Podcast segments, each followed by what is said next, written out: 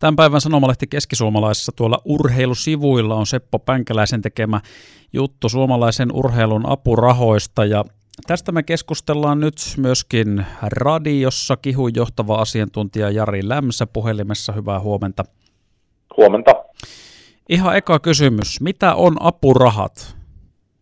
No apurahana on, on tiettyyn tarkoitukseen myönnetty taloudellinen avustus noin yleensä ottaen, jota myönnetään taiteessa, tieteessä, urheilussa. Ja tässä nyt, mistä tämä selvitys on tehty, niin tässä on kyseessä niin kuin valtion myönt, urheilijoille myöntämä apuraha, jota tällä hetkellä myönnetään vuosittain noin 260 urheilijalle, 264 taisi olla, olla niin tämän vuoden luku, ja, ja sen apurahan voi saada kolmen eri suuruisena, 6 000 euroa, 10 000 euroa, 20 000 euroa, ja se maksetaan aina yksi, yksi tota noin, niin kuukaudessa yksi 12 osa, eli, eli kuuden tonnin apurahasta tulee 500 euroa, euroa kuukaudessa rahaa tilille, ja se on, se on veroton apuraha, eli siitä ei makseta veroa, mutta sitten se ei toisaalta kerrytä myöskään minkäännäköisiä sosiaalietuuksia tai eläkettä. Et siitä siinä on kyse. No varmasti useimmille tämä termi apuraha on tuttu urheilustakin ja sitten siitä tulee semmoinen mielikuva, että tällä pyritään tukemaan ammattimaista urheilua, niin onko tämä mielikuva sinänsä oikein, että pyritäänkö tällä nimenomaan siihen, että suomalaisurheilijat voisivat tehdä sitä ammatikseen ja pärjätä kansainvälisesti? No kyllä tämä on se t- tarkoitus ja, ja nythän 25 vuotta näitä apurahoja on jaettu, eli, eli tota, 95 vuonna jaettiin ensimmäiset ja silloin se, silloin se tarkoitus oli, annettiin niin kuin 30 parhaalle olympiamitallikandidaatille. Et se lähti aika selkeästi siitä, että niin kuin miten, miten varmistetaan mitalleja lisää silloin 90-luvulla ja eh, nyt kun eletään 2020 vuotta, niin tämä on laajentunut. Siinä on tullut, niin kuin sanoin, että silloin alun perin 30, nyt on 260 urheilijaa siinä, siinä listalla ja, ja on tullut paljon lisää lajeja mukaan ja tuetaan urheilijoita eri vaiheissa uraa. Et siitä on tullut tämmöinen tukijärjestelmä, voisi sanoa. Nythän me päästään sitten tähän kiinnostavaan osaan kiinni, kun tuossa sanoitkin siitä, että että tämä homma aikoinaan on laitettu liikkeelle siitä, että pystyttäisiin pärjäämään ja menestymään, niin sitten jos suomalaista olympiaurheilua vaikka katsotaan tässä niin kuin nyt tältä vuosituhannelta, saati kuluneelta vuosikymmeneltä, niin eihän nämä nyt apurahat vissiin ole ihan hirveästi tota menestystä olympiaurheilussa lisännyt, niin mistä tämä nyt sitten kieli ja mitä tästä pitäisi ajatella?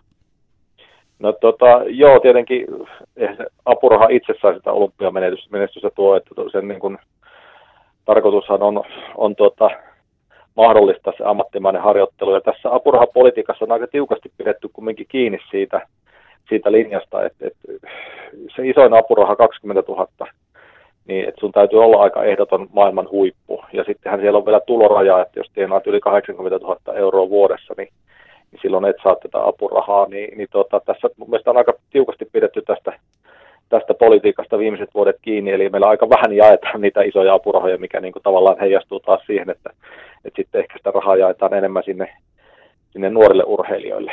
Mutta että siinä mielessä kyllä, että kyllä Suomen olympiamenestys nimenomaan olympialaisissa on, on ollut laskevalla käyrällä koko 2010-luvun tai itse asiassa koko 2000-luvun. Mutta eikö tämä nyt tarkoita sitten sitä, että jos sitä olympiamenestystä haluttaisiin lisätä, niin sitten tavallaan pitäisi jotenkin uudelleen miettiä myöskin, että miten, miten näitä apurahoja jaetaan, minkä verran ja kenelle? No varmaan, varmaan sinänsä, sinänsä niin kuin uudistamista kannattaa ja kehittämistyötä kannattaa aina miettiä silloin, kun tavallaan tulokset ei ole varmaan, varmaan haluttuja, että, mutta että varmaan osana sitten kokonaisuutta, miten muutetaan valmennusta ja, ja, ja tavallaan ehkä se, tähän oli suomalaisen urheilun vastaus minusta siihen semmoisen ammattilaistumiskehitykseen silloin 90-luvulla, kun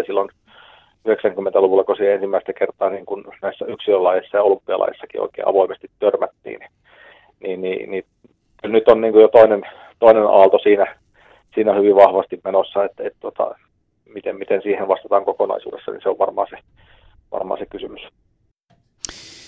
Suomalaisen urheilun apurahoista puhutaan Kihun johtavan asiantuntijan Jari Lämsän kanssa. Tuossa äsken Jari, käytiin sitä läpi, että vaikka näitä apurahoja Suomessa urheilijoille jaetaan, niin ne ei menestystä olympiaurheilussa tällä vuosituhannella ole kuitenkaan ihan hirveästi tuonut, että suuntapäin vastoin ollut vähän toisenlainen. Niin miten tota, jos verrataan suurin piirtein vastaavan kokoisiin muihin maihin, niin tuetaanko siellä sitten jollakin eri tavalla tai jotenkin paremmin urheilijoita menestykseen, jos nyt nimenomaan tämä menestys on se tavoite?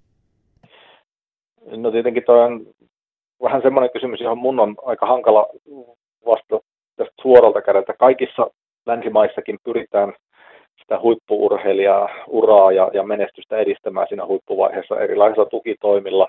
Ja tässähän nyt on niin kuin käytännössä vain yksi, mitä mä oon tässä selvityksessä tehnyt, nämä valtion urheilija-apurahat. Jos me niitä pelkästään katsotaan, että miten tämmöisiä vastaavia apurahoja joko suoraan valtion toimesta tai sitten esimerkiksi niin kuin meidän naapurimaissa Ruotsissa, Norjassa, niin tämä maan, maan tota noin, niin urheiluliike jakaa niin tässä vertailussa nämä apurahat mun mielestä on, on niin kuin osoittautuu ihan, ihan kyllä hyvän tasoisiksi, jos näin sanotaan, että, että niin kuin tämä rahasumma, varsinkin isoin apuraha 20 000, niin kyllä kestää kansainvälisen vertailun.